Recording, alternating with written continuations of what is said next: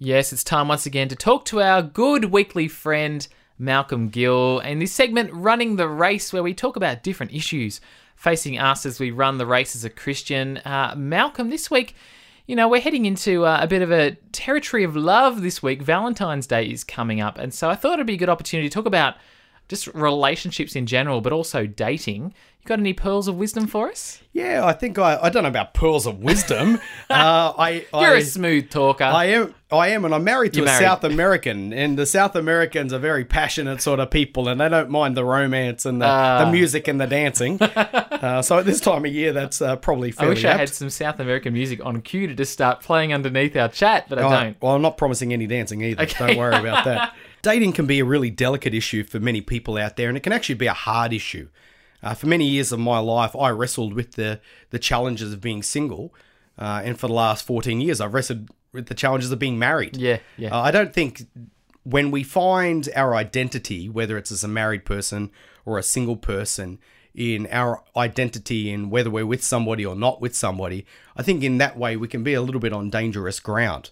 Uh, because at the end of the day, the Bible says that contentment is actually found in our relationship with God through Jesus Christ. Now, that doesn't mean that dating's bad or having a relationship's bad or being single is bad.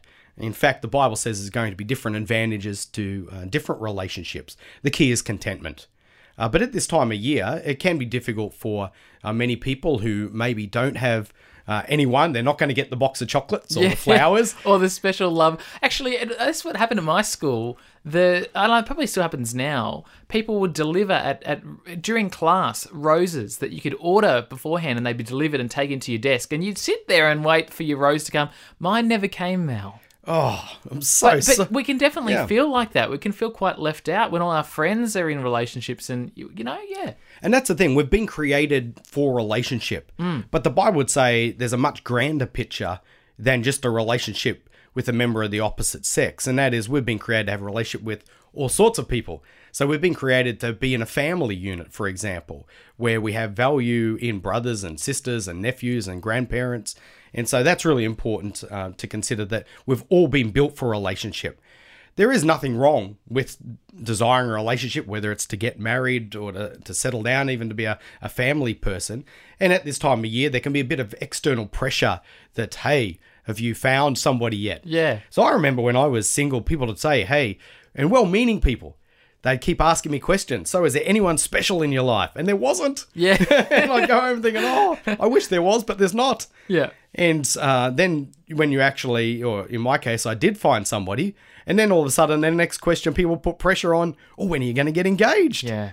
And then you Yeah. get engaged and you, you get married, and when are you going to have children? Yeah, yeah. And it seems that sometimes we miss that while it is good to have relationship and it is significant, contentment is actually not found in just somebody else. Yeah. Contentment's ultimately found in God because I've let, met a lot of lonely people who are single, Hmm. and I've met a lot of married people who act like that they want to be single.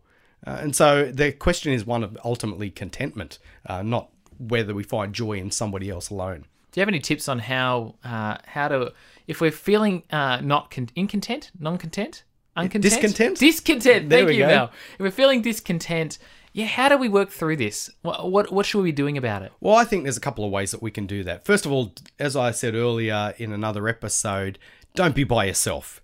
Surround yourself with other Christians. It's so important that we encourage one another. Doing it by yourself, being lonely, is in essence being by yourself, and that's not a good place to be. So I would encourage find other people who are like-minded. Having said that, uh, when I met, who's now my wife Tamara, we didn't see each other and have the music in the background, the Lionel Richie, you know, and the, the eyes across the room. You had a rose in your mouth, didn't you? I didn't have no, a rose didn't in my even have mouth, that, and I couldn't Ah. even dan- dance South American style. Okay. Uh, but what we did do, uh, I didn't know, and at the time she didn't know, uh, but we started asking people to pray for us. And so somebody asked me once, they said, Is there anyone special in your life? And I was in America actually at the time visiting some friends, and I thought, well, there's not, but uh, you can pray for this girl, Tamara. And so I thought that's a pretty gutsy call, but I figure I'm in Atlanta. That's a long way away. Word's not going to get back to her. And so somebody started praying. A few people started praying. Uh, eventually, Tamara, I plucked up enough courage to ask Tamara on a date, and she graciously accepted. And as we spent a bit of time together, it became clear uh, in, upon our engagement that when I confessed, look, I've actually had people praying for you and about maybe us becoming an item, she said, Well, I have a confession to, to make. My grandmother's been praying in Ecuador for you. Oh, and in fact, I all went, across the world. I went to a Spanish speaking church and I met this man and he said, We've been praying for you for years. Ah. Uh, not necessarily by name, Yes. but the fact that uh, they'd been praying uh, for Tamara to find a suitable spouse. Hmm. And so I think having people praying, uh, but also looking in the right places. I think being, and I'm not suggesting dating, Chris Malcolm's datingonline.com, uh, though my wife loves to be a matchmaker. But what I'm suggesting is you want to be with people who are like minded, people who are heading in the right direction. So to use the race analogy, I want to be running my life with somebody who's running in the same direction. So if their life choices and their life decisions, oh, I'm going to pursue whether it's just money or I'm going to you know go after this or that or the other. If it's not Christ, I'm not sure I'd want to be running with that person full time. And that's the thing about looking for somebody. You want to be praying. You want to be uh, with other people in, in a communal context, but you want to be looking for somebody moving in the right direction. That's Malcolm's pearl of the day. Malcolm's Malcolm's dating tips or, or relationship advice. They did call me the love doctor when I was at Bible college. Really? They did, but I was love- single, so I'm not sure why. I, I'm not sure why I got that title.